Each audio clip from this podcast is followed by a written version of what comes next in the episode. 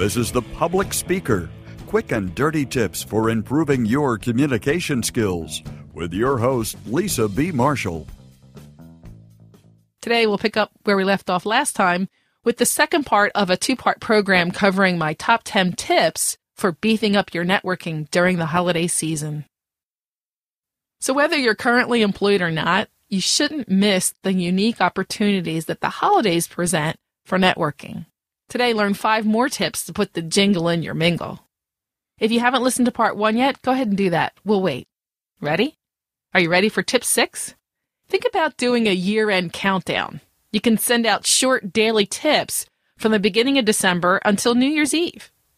For example, you could say 30 days to a stronger, richer blog, or 30 daily tips to power boost your networking, 30 ways to improve your public speaking, this way, it gives you an excuse to increase the number of interactions with your network. And as long as your content is good, you'll be providing a value, a true value to your audience. If you're thinking, oh, great advice, Lisa. If only this podcast had come out at the beginning of December instead of the end. Don't worry. You can just convert the year end countdown to the beginning of year fast start with a daily tip for each day in January. Of course, you have to remember that you're providing information you're not giving a sales pitch. Although I think you can very subtly at the end suggest a call to action, maybe in your signature line. For example, if you're job searching, you can sign every daily tip with ABC professional currently exploring opportunities for new employment, or XYZ professional looking for the final stop on my career path.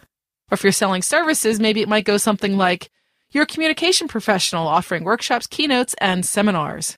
And then if you need to or you want to, you can just include a link to some additional information. Remember, most people like free stuff, especially if it's good free stuff. Consider creating a digital download page, a holiday present. You could include an electronic report or multiple helpful reports or presentations even. You don't even need to create them yourself. Just choose content that you have found useful. Then you could mail a physical or electronic postcard with a link to your digital content or to your digital present. And if you're in job search mode, then on that page, on the page where you've given them something, you can also include a brief summary of your work experience or a link to your resume or maybe a link to your LinkedIn summary. You could buy several copies directly from your favorite author, hint, hint, and give them away to your colleagues and your friends. You could even ask the author if he or she will sign the books for you. Recently, I had read that a well known blogger gave away copies of books that he had on his bookshelf. Basically, they were duplicates he had been given. And I'm thinking of doing the same thing this year, give away a few of my duplicates. Something else to consider is that many organizations are stressed out at the holiday time and could certainly use an extra set of hands. So why not consider doing something you've never done before? It's a way to broaden your experience, meet new people, and give during the holidays. Plus, if you're temporarily unemployed, just the sheer act of working will give you a boost of confidence. And who knows, with the right attitude and dedication, you never know where it might lead. And if you decide to give back this year, don't forget you need to create a separate seasonal resume.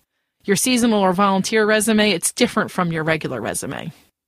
Last week I mentioned that the holiday time is a good time to review, and I think it's a good time to review your web presence. So do a web search of yourself. Have you Googled yourself recently? Are you participating in the current trifecta of social media, Facebook, LinkedIn, and Twitter? Do your online profiles need a makeover? Is your information up to date? Do your profiles best represent your brand? Have you created and updated your pack or your cage this quarter? What are they, you ask? I'm glad you asked. In my book, Ace Your Interview, I recommend that all professionals create or update their cage. And the cage is a highly detailed repository of your career accomplishments, goals, and experiences. It's different from your resume in that it acts as your career memory and it helps you to uniquely prepare for each of your interviews.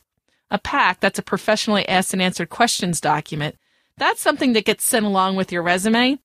If you want to learn more about them, you can go to interviewextras.com. The bottom line is that we all change over a course of a year, and it's a good idea to use some of your holiday downtime, I think, to review and to be certain that you're representing yourself to the best of your ability.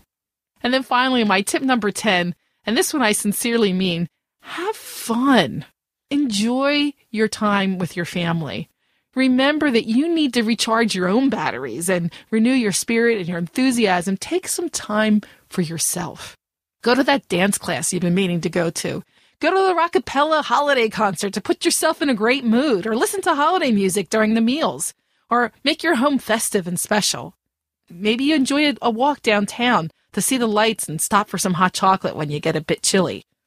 I think the more you can relax and enjoy the holidays, the more you'll be able to genuinely give of yourself.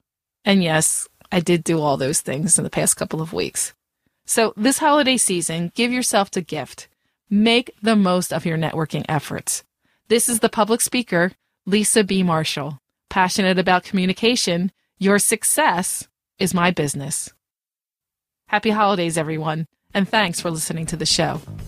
If you have questions about how to communicate better at work, leave a voicemail at 206 350 7970 or email publicspeaker at quickanddirtytips.com.